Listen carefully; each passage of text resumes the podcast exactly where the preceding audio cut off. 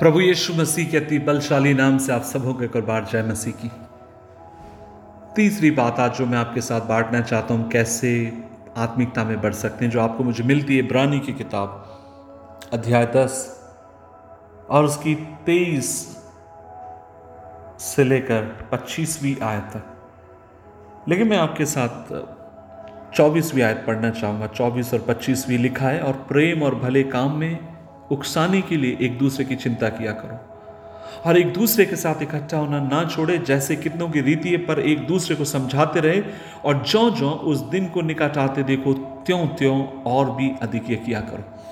अज़ीज़, हम इस बात को जानते हैं कि इब्रानी की किताब जो लिखी गई थी वह सताए हुए यहूदी धर्म से आए हुए मसीह लोगों के लिए लिखी गई थी। क्योंकि उन दिनों में जिन लोगों ने यहूदी मत से या यहूदी धर्म से यीशु मसीह को प्रभु जानकर स्वीकार किया, जब उनके ऊपर सताव आया, जब उनके ऊपर तकलीफें आई, वे प्रभु से दूर होने लगे। और ऐसे समय परमेश्वर के वचन को लिखने वाला पवित्र आत्मा या प्रभु अपने उस लेखक को इस्तेमाल करता है और वो कहता है कि अगर तुम प्रभु में मज़बूत बने रहना चाहते हो, प्रभु में बढ़ना चाहते हो और उस तो एक काम करो और वो ये है, जैसे जैसे अंत के दिनों के निकट पहुंचो, वैसे वैसे इकट्ठा होना बंद मत करो। और जब तुम इकट्ठा होते हो तो दो चीज़ किया करो। पहली बात, प्रेम करो। दूसरी बात, भले कामों के लिए एक दूसरे को उकसाना कभी बंद ना करें।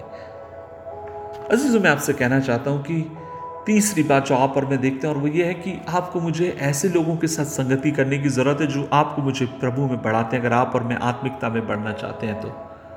किसी ने इस तरीके से कहा कि तुम मुझे तुम्हारा मित्र दिखाओ और मैं तुम्हें तुम्हारा भविष्य दिखा सकता हूँ। अर्थात जिन लोगों के साथ आप रहते हैं, जिन लोगों के साथ उठते, बैठते हैं, कई बार वो एक ऐसा सांचा बन जाते हैं जो आपकी जीवन का निर्माण करता है।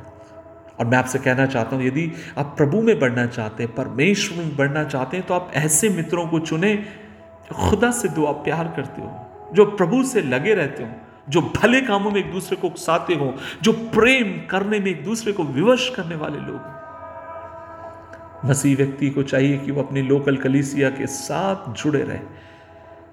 बाइबल स्टडी के द्वारा, किसी के घर में प्रार्थना के द्वारा ऑनलाइन ग्रुप के द्वारा, जिस भी तरीके से आप ढूंढ सकते हैं, ढूँढने की कोशिश करिए, ऐसे मसीहों को, जो आपसे ज़्यादा प्रभु से प्यार करते हो, उनके साथ आप लगे रहिए। खुदा आपको मसीह में बढ़ाने में आपकी सहायता करेगा। अजीजों, में हमेशा एक परमेश्वर के दास का मैं धन्यवाद देता हूँ, जिनके साथ में रहकर बड़ा पला। आज मैं आपसे कहना चाहता हूँ, जब मैं शायद प्रचार करता हूँ, खड़े होता हूँ, कई बार लोग मुझे कहते हैं कि उनकी झलक मुझमें दिखाई देती है।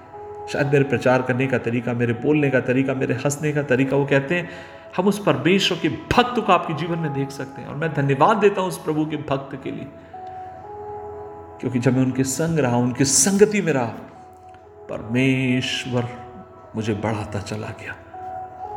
आज मैं आपसे कहना चाहता हूँ, भक्तों की संगति में रहिए। चर्च, जिस चर्च में आप जाते हैं, वहाँ के मेच्योर्ड विश्वासियों के साथ बने रहिए। जब आप और मैं ऐसे करते हैं, परमेश्वर आपको मुझे नए मुकामों और नए आयामों पर ले जाने के लिए विश्वास योग्य है।